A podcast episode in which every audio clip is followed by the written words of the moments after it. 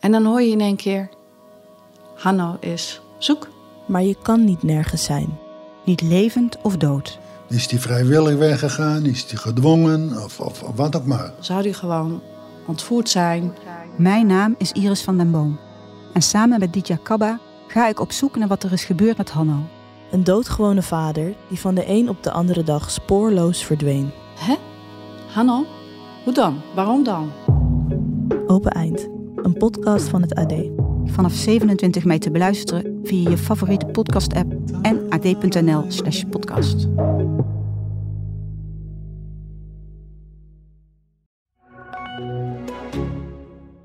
Ik hoorde jij nog bang roepen: Mama.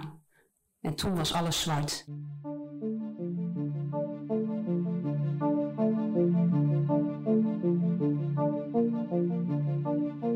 Hoe zeker ben jij er op een feestje eigenlijk van dat jouw boep ook echt geen alcohol heeft gedronken? Hou je hem of haar dan nog heel de avond in de gaten? Of vertrouw je blind op de afspraak die je hierover hebt gemaakt? Mijn naam is Emma Ties en je luistert naar De Zaak X. Een podcast van het AD in samenwerking met het Podcastkantoor, waarin we wekelijks een spraakmakende rechtszaak bespreken. Met deze week, Jive riep nog één keer mama.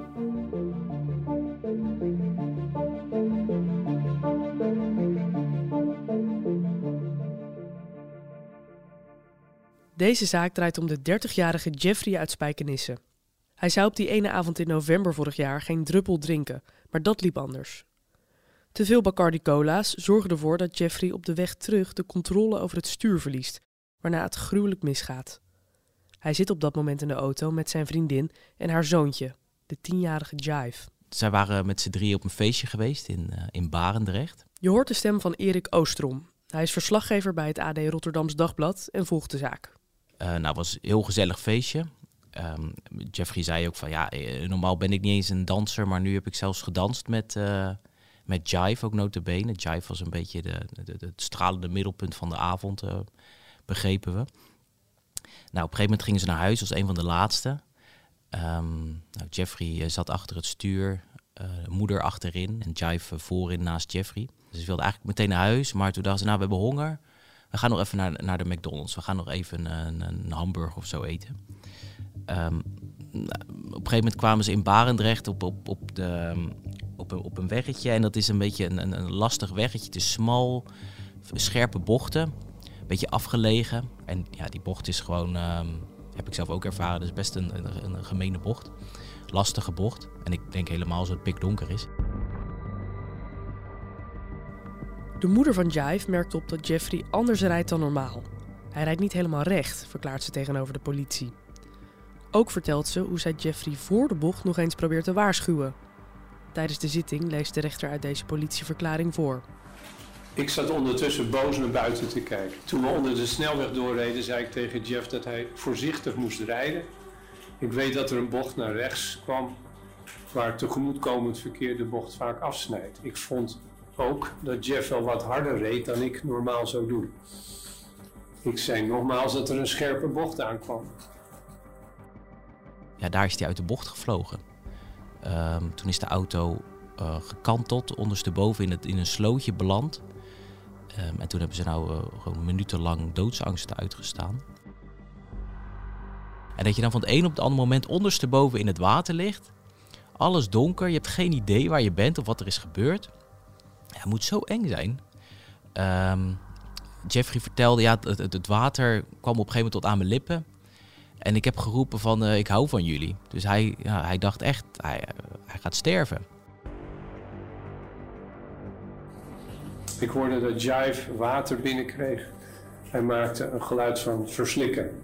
Voordat we in het water vielen hoorde ik Jive nog mama roepen.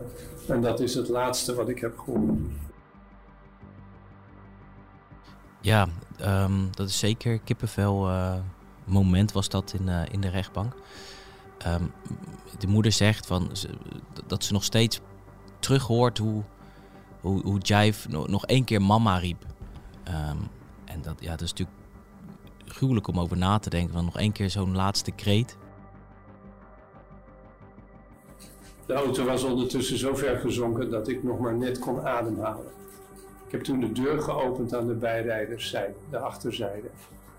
Ik heb vervolgens Jeff en Jive door het openstaande portier naar buiten getrokken. Ik had nog geroepen dat ik eerst Jive wilde hebben, maar Jeff was in paniek.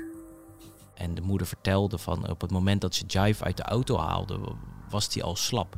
Ze vertelde, ja, mijn, mijn grote kleine jongen die was, was toen al helemaal slap. Ehm, toen heeft ze hem op de kant gelegd en heeft ze hem geprobeerd te reanimeren. Nadat we Jive halverwege op de kant hadden, heb ik tegen Jeff gezegd: Jij dacht dat je kon rijden. Toen is Jeff gaan rennen in de richting van het industriegebied waar de McDonald's zit. Ik hoorde hem om hulp schreeuwen. Ja, want ze konden niemand bellen of zo. Nee, ze konden niemand bellen, want alle tele- allebei de telefoons waren dus eh, kapot. Ja, je moet je voorstellen, half drie s'nachts op een weg waar nou, op dat tijdstip bijna niemand komt. Dat, dat was echt eh, totale paniek. Eh, Jeffrey is gaan rennen, die heeft uiteindelijk dus iemand gevonden. En toen is de politie ter plaatse gekomen. Ze heeft geprobeerd Jive te reanimeren. Ehm, en dat is, zoals we weten, niet eh, gelukt. Hoe kon het nou zo misgaan die avond? Eh, nou, Je- Jeffrey die bleek dus gedronken te hebben.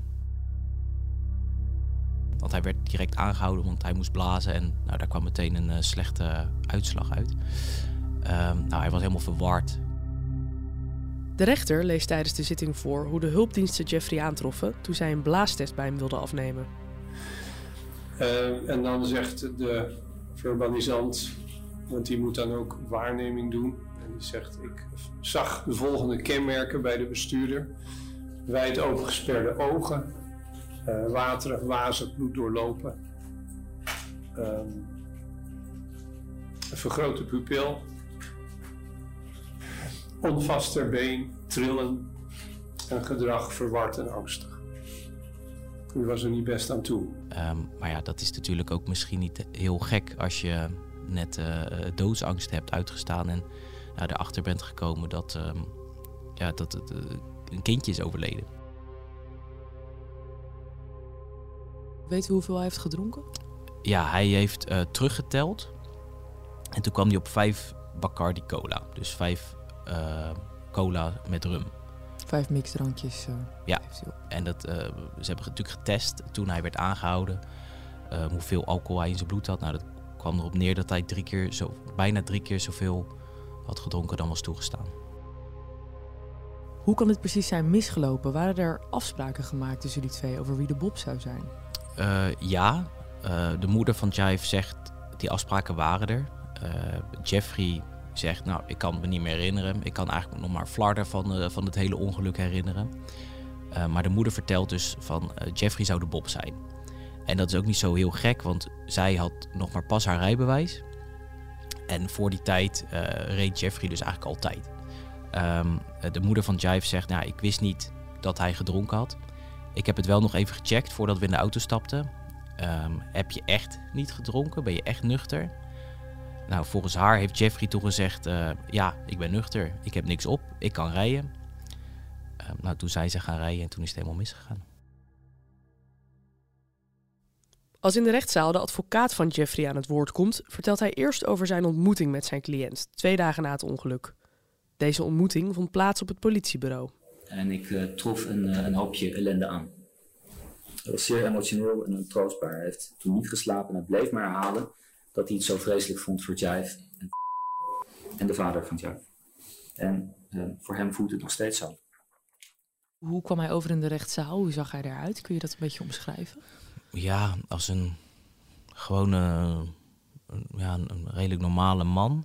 Ehm, soms zie je wel eens dat verdachten eh, helemaal een blouseje aandoen of een overhemd, een eh, jasje, nette schoenen. Soms zelfs eh, een hele nette broek er nog bij, maar Jeffrey niet. Die gewoon heel casual, die had gewoon volgens mij zijn normale kleding aan. Ehm, ja, was, was echt ja, niet, niet heel op, opmerkelijk of opvallend. Gewoon een hele doodgewone jongen. Ik kwam naar voren van, wat, wat doe je nou voor werk? Nou, hij doet blijkbaar alles wat je rond in en om het huis kan bouwen. Dus hij is heel handig. Woont in Spijkenisse. Ehm, en hij, ja, hij vertelde dat hij een hele echte band had met Jive. Hij noemde hem altijd zijn grote vriend. En hij zei, ja, als ik kwam was Jive altijd blij om me te zien. Ehm, dus dat maakt het ook des te pijnlijker dat ja, eigenlijk door zijn uh, handelen Jive nu niet meer leeft.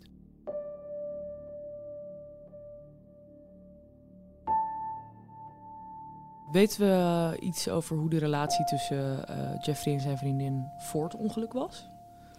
Uh, ja, goed. Um, daar heeft alleen Jeffrey zich over uitgesproken. Maar hij zei dat, dat, dat, dat hij heel gelukkig was. Dat hij gek was op, op Jive en op zijn moeder.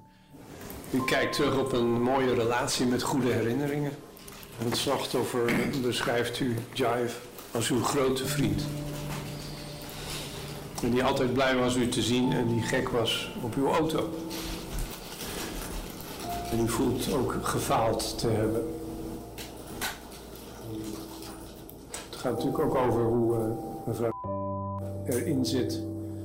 En daar hebt u ook verteld, geprobeerd de relatie voor te zetten en dat is uh, niet gelukt. Eén keer schoot hij volgens mij vol. En dat was toen, toen ter sprake kwam hoe het, nou ja, hoe het was, zeg maar. Dus uh, vriendin, goede band met uh, het zoontje van zijn vriendin. En hoe het nu is. Um, want hij is, ja, hij is natuurlijk niet alleen Jive kwijt, hij is ook zijn vriendin kwijt. Dat heeft nog een half jaar hebben ze het geprobeerd, maar dat, dat werkte niet. Hij heeft natuurlijk wel spijt betuigd. En hij ja, je zag wel dat, dat hij zich goed realiseert wat hij heeft aangericht. Um, en dat, ja, je hoorde natuurlijk ook als toen de moeder op een gegeven moment aan het woord kwam. Uh, wat hij dan heeft aangericht, hoe, hoe, hoe groot dat gat nu is. De moeder van Jive heeft een uitgebreide slachtofferverklaring geschreven. Maar deze wil ze niet zelf in de rechtbank voorlezen. Ze laat een gezinscoach het woord voor haar doen. Toen ik hoorde dat Jive overleden was, stortte mijn wereld in. Het enige wat ik deed was op de bank zitten huilen met een grote knuffel in mijn armen, gekleed in een t-shirt van Jive en voor mij uitstaren. Zijn ingerichte kamer is, nog, is nog verlegen intact. Tot op heden kan ik deze verschrikkelijke gebeurtenis niet loslaten. Ik kan niet meer werken. Ik ben zelfs opgenomen geworden in een kliniek om van mijn depressie af te komen, maar dat heeft niet geholpen. De moeder van Jive was ook aanwezig in de rechtszaal. Wat vertelde ze hierover? Ja, zij, zij kon het. Uh, ze had een hele mooie slachtofferverklaring, vond ik zelf. Um, nou, ze, vertel, ze, ze, begon eigenlijk bij, uh, bij het ongeluk.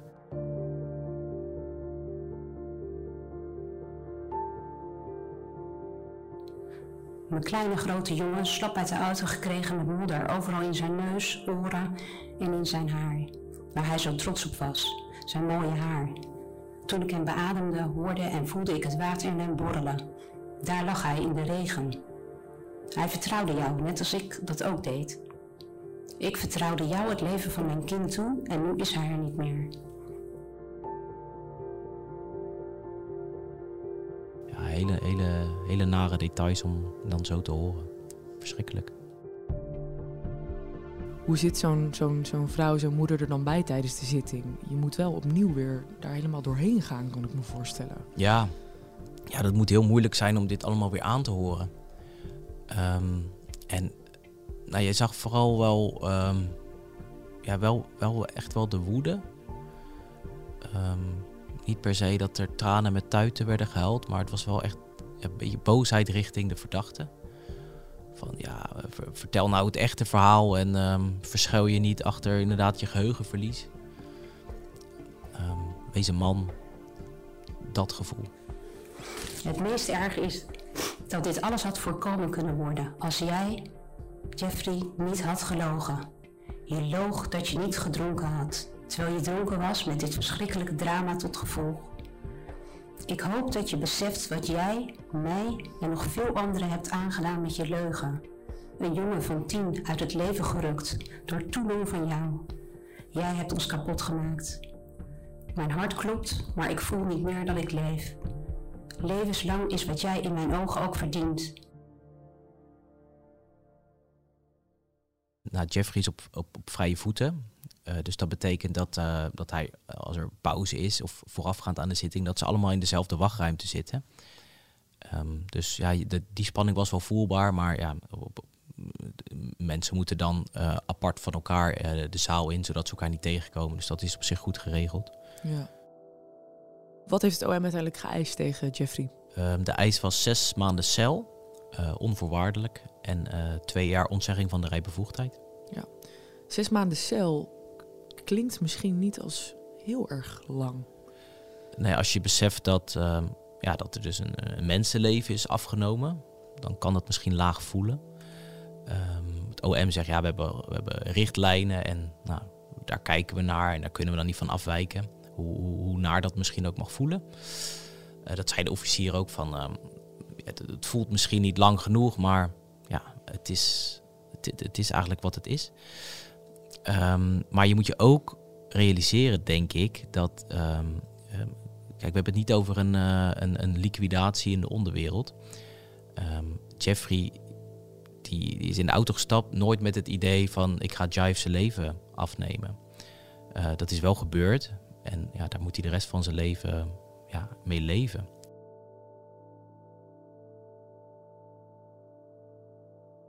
Iedereen komt wel eens op een feestje en iedereen drinkt ook wel eens een glas alcohol. En ik denk dat veel mensen, ho- hoewel ze het misschien niet zullen toegeven, ook wel eens misschien net een biertje te veel drinken.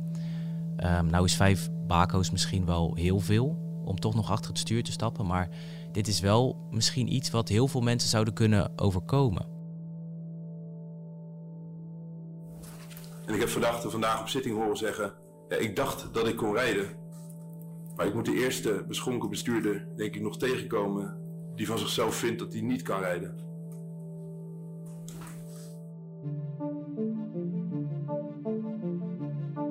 Ja, door de alcohol ga je natuurlijk eh, jezelf overschatten en dat is ook het grote gevaar. Ehm, nou, je ziet maar weer hoe, hoe gruwelijk het kan aflopen in echt een, een, een halve seconde. Dankjewel, Erik. Alsjeblieft.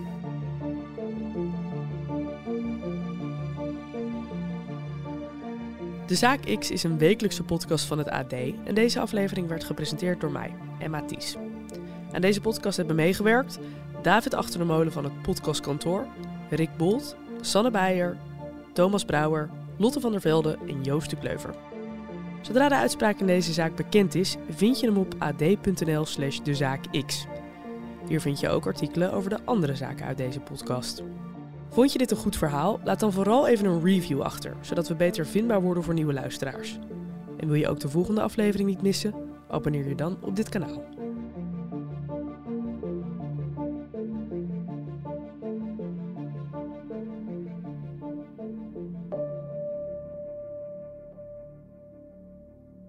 Hoi, ik ben Joost Twinkels, radio-dj bij Q Music. Dit is mijn vader Piet. Lieve Joost, je staat nou recht tegenover mij. En ik praat nou op twee manieren tegen jou. Als je dit bandje luistert, dan weet je niet meer dat je hier gestaan hebt. Dit jaar is hij precies 20 jaar dood. En ondanks dat ik me weinig van hem kan herinneren, mis ik hem. Speciaal voor mijn broer Koen en mij liet hij brieven en audio-opnames na... die ik in deze podcast induik om niet alleen hem, maar ook mezelf beter te leren kennen. Ik heb geprobeerd om jullie te vertellen dat liefde het allerbelangrijkste is. Hou van elkaar en van de wereld om je heen. Dan komt alles goed. Liefst Papa Piet luister je nu in je favoriete podcast-app.